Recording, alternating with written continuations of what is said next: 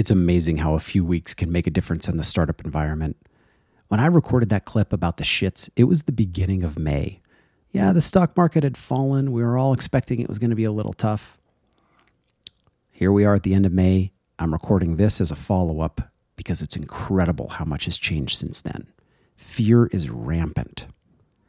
Founders, expect that over the next few months, you are going to get a lot of the shits from investors. Investors still have capital to deploy, lots of it, in fact, more than ever. But given the fear in the market right now, they're going to be holding off. There will still be investments made. You can still raise money. It's just going to take more to break through and get conviction from the investors that you're targeting. You're going to have to throw a cooler pool party.